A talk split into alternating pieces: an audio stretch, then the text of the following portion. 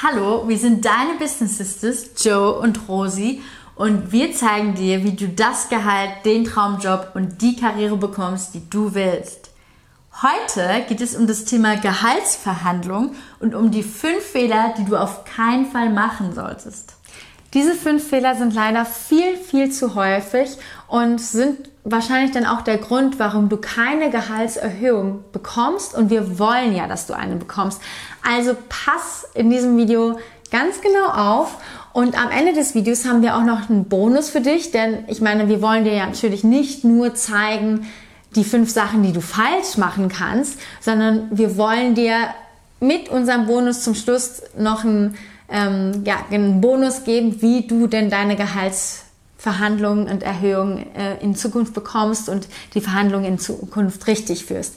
Wir wissen das nicht nur, weil wir auf deiner Seite standen, also am Anfang unserer Karriere oder auch natürlich, sowas macht man auch immer noch, ähm, Gehalt verhandeln, so wie du, sondern wir wissen auch, wir kennen auch die andere Seite. Rosi war viele, viele Jahre Standortleiterin in Paris und hat natürlich dann auch Angestellte gehabt.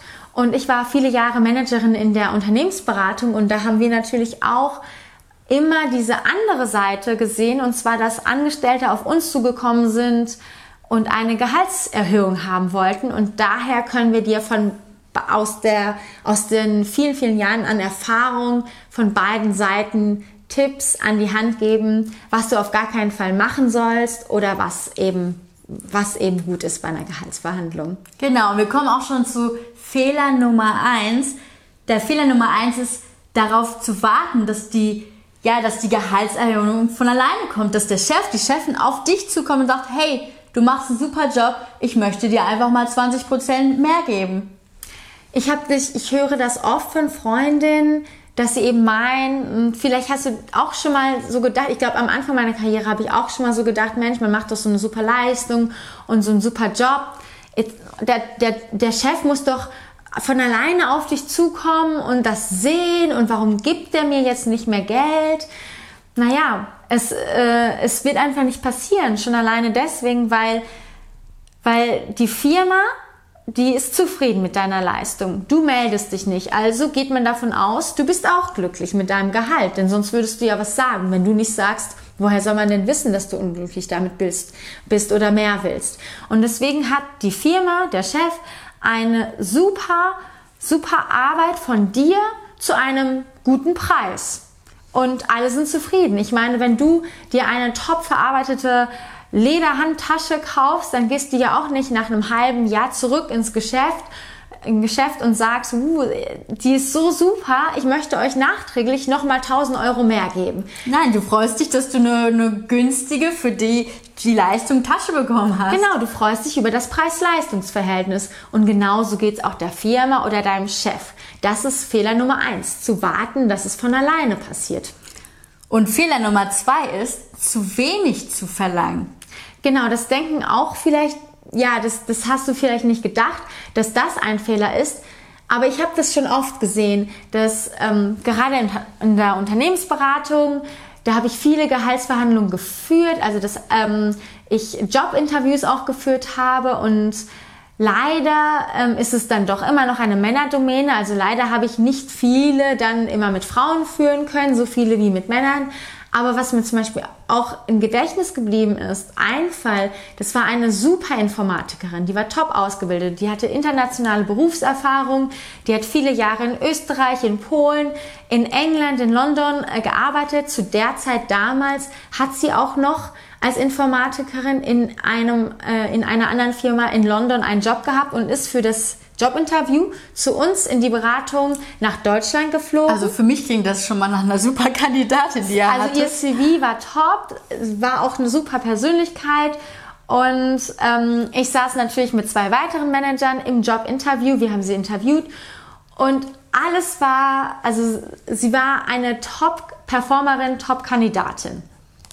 Und als es dann zu der Frage kam, wie viel, also wie viel sie will, hat sie eine Zahl genannt, bei der ich sie, ja, bei der ich sie am liebsten geschüttelt hätte und gesagt hätte, du kannst doch so viel mehr verlangen. Und genau das machen wir jetzt mit dir, mit diesem Video, mit unserem Business Sisters Kanal, mit unserer Business Sisters Community.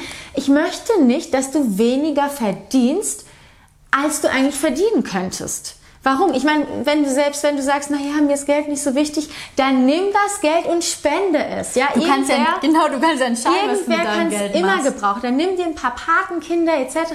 Ja, das, ähm, ich habe auch eine, ich hab auch aber dann spende es, wenn, wenn, wenn du es nicht haben willst, weil das kommt, glaube ich, auch so oft, wenn so, ja, ich mache das ja nur, weil es mir Spaß macht und ich möchte nicht so viel, ich, ist, Geld ist nicht, Geld allein ist nicht wichtig ja, aber du arbeitest auch nicht für eine Charity und du würdest dich auch über eine Gehaltserhöhung freuen. Also verlang nicht zu wenig. Und wie du dann darauf kommst, was du denn verlangen kannst, damit es realistisch ist, etc., das verraten wir dir in unserem Boni. In unserem also Boni zum dran. Schluss. Ja, ja, genau. Also es hat damit zu tun, genau. Das äh, bleibt bis zum Schluss dran. Auch in Zukunft am besten direkt subscriben bei YouTube, aber auf jeden Fall dieses Video bis zum Schluss anschauen. Der dritte Fehler ist emotional zu werden. Das heißt, du sitzt schon in einem Meeting mit deinem Chef, deiner Chefin und du wirst emotional, weil du mehr Geld haben möchtest, aber du musst dir vor Augen führen, dass Geld nur eine Zahl ist oder ein Papierstück, dass es nichts mit Emotionen zu tun hat. Genau, Geld ist ein neutrales Tauschmittel. Es ist nicht gut, es ist nicht böse. Es ist, wie du gesagt hast, ja, neutral und, und, und äh, ein, es ist Papier, es sind Zahlen. Du bringst deine Emotionen nicht rein, du bleibst souverän, ruhig mit deiner Stimme. Gelassenheit ist auch ganz wichtig und immer höflich bleiben. Souverän, höflich, respektvoll. Du darfst nicht wütend werden, wenn dir jemand nicht mehr Geld gibt, etc. Emotionen haben bei einer Gehaltsverhandlung nichts zu suchen. Ganz wichtig. Fehler Nummer vier. Nicht die richtige Argumentation für die Gehaltserhöhung zu finden. Ich war einmal, äh, ja, das war vor einem Jahr, da kam meine Angestellte, die war so ein paar Monate bei uns, vier Monate. Und hinzu kommt auch noch, ich war nicht zufrieden mit ihrer Leistung. Das wusste sie auch. Sie kam auf mich zu und ähm, wir haben uns in einen Meetingsaal gesetzt und sie kam auf mich zu und meinte, ich hätte gerne eine Gehaltserhöhung. Ich habe es mir angehört, weil, und jetzt kommt der Punkt, Das falsche Argument. meine Miete gestiegen ist. Preise steigen die ganze Zeit. Es gibt eine Inflation da draußen. Ja, Mieten steigen, Preise für Lebensmittel, Supermärkte etc. Alles steigt. Wenn das deine Argumentation ist, dann kommt es bei deinem Chef eher so an, dass du nicht weißt, wie man mit Geld umgeht. Das war nämlich auch genau mein erster Gedanke. Mit solchen Sachen muss man rechnen. Kann sie mit Geld nicht umgehen? Da habe ich schon hinterfragt, ist es bei der Arbeit genauso? Und was machst du denn, wenn dann der Chef sagt, ja, dann such dir eine billigere Wohnung? Denn was ist denn das für ein Argument, damit dir eine Firma mehr Gehalt gibt? Natürlich verstehe ich, dass du irgendwie mehr Gehalt haben möchtest, aber dann musst du die richtigen Argumente bringen. Denn es ist ganz wichtig, dass deine Argumente auch mit dem Mehrwert, mit deinem Mehrwert für die Firma zu tun haben. Es muss nämlich eine Win-Win-Situation sein. Die Firma und du, ihr müsst, oder der Chef und du, ihr müsst aus der Gehaltsverhandlung später rausgehen können und beide das Gefühl haben, dass ihr was gewonnen habt. Dass die Firma, die hat einen Mehrwert dadurch, oder sie sieht einfach, indem sie dir mehr Geld gibt, gehst du nicht zur Konkurrenz oder dann ähm, hältst du deine super Arbeitsleistung oder kannst noch das und das machen. Also die muss mit dir zufrieden sein und einsehen, dass das stimmt, dass du eigentlich so viel verdienen müsstest und vielleicht vorher zu wenig verdient hast. Und du musst natürlich, du bist, sollst auch glücklich sein. Du sollst nicht zu wenig verlangen. Du sollst eine, eine Gehaltserhöhung bekommen, mit der du zufrieden bist, mit der du glücklich bist. Beide müssen glücklich und mit Respekt zueinander aus diesem Meeting rausgehen können. Das ist ganz wichtig. Und vielleicht kann ich das erklären, wie mit einem Kühlschrank. Ja, Ah, ich liebe dieses Beispiel mit dem Kühlschrank, Ja. das ist sehr gut. Also wenn du in ein Geschäft gehst und äh, du möchtest dir einen neuen Kühlschrank kaufen, dann hast du jetzt da zwei Modelle. Der eine Kühlschrank kostet 200 Euro und der andere Kühlschrank kostet 2000 Euro. Und du selbst bist auch bereit, für gute Qualität für gute Leistung, wenn denn das Preis-Leistungs-Verhältnis stimmt, auch Geld auszugeben. Also du wärst bereit, so einen teuren Kühlschrank zu kaufen. Du willst aber natürlich wissen, dass der irgendwie was kann, was der andere für 200 Euro nicht kann. Es geht ja um das Preis-Leistungs-Verhältnis. Genauso wie bei dir deine Arbeit, das ist eine Dienstleistung, du gibst die der Firma, dem Unternehmen. Das ist, das sollte auch stimmen mit dem Preis-Leistungs-Verhältnis. Und wenn du jetzt in einem Kühlschrankladen zum Verkäufer gehst und ihn dann fragst, für deine Information, ja, warum soll, also was kann denn dieser Kühlschrank für 2000 Euro, was der für 200 nicht kann? Und der Verkäufer sagt dir, naja, ich möchte, also du sollst den Kühlschrank kaufen für 2000 Euro, weil ich mir eine schönere Wohnung leisten möchte.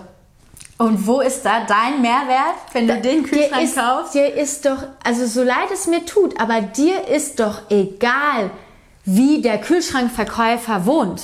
Ja, also ob der eine schönere Wohnung hat, ob er jetzt äh, in Altbau Schwabing oder so wohnt oder vielleicht doch äh, bisschen bisschen äh, außerhalb oder so. Denn dir ist ja nur wichtig, dass deine Milch auch wirklich gut gekühlt wird. Ja, beziehungsweise das ist ja kein Argument. Der Kühlschrank, der kann vielleicht ganz ganz viele tolle Sachen, aber der Verkäufer hat mir das nicht erklären können. Der hat vielleicht extra Funktionen, von denen du vorher gar nicht wusstest. Ja, der, der Verkäufer muss mir vermitteln können, was ich denn, was an Leistung dafür bekomme. Und da, natürlich will der, ja, der Verkäufer soll auch ruhig schön leben etc. Aber das ist in dem Fall zweitrangig, ja. Ich hatte auch mal eine Freundin, die hat, die, die ähm, hat dann mit mir geredet und meinte, sie hat ein Jobinterview und das war überhaupt nicht gut und ähm, sie wollte einen gewissen Betrag und den hat sie nicht bekommen und äh, die sind ja alle irgendwie, das hat ja nicht funktioniert und es ist alles deren Schuld, die wollten ihr nicht so viel zahlen. Ich habe so ein bisschen leise, vorsichtig ähm, angefragt, was denn ihre Argumente waren für, diese, für dieses höhere Gehalt und dann meinte sie, sie hätte im Jobinterview gesagt, dass sie doch teure Hobbys hat und gerne shoppen geht und auch ähm, ja, äh, irgendwie ihrer Familie gerne Geschenke macht.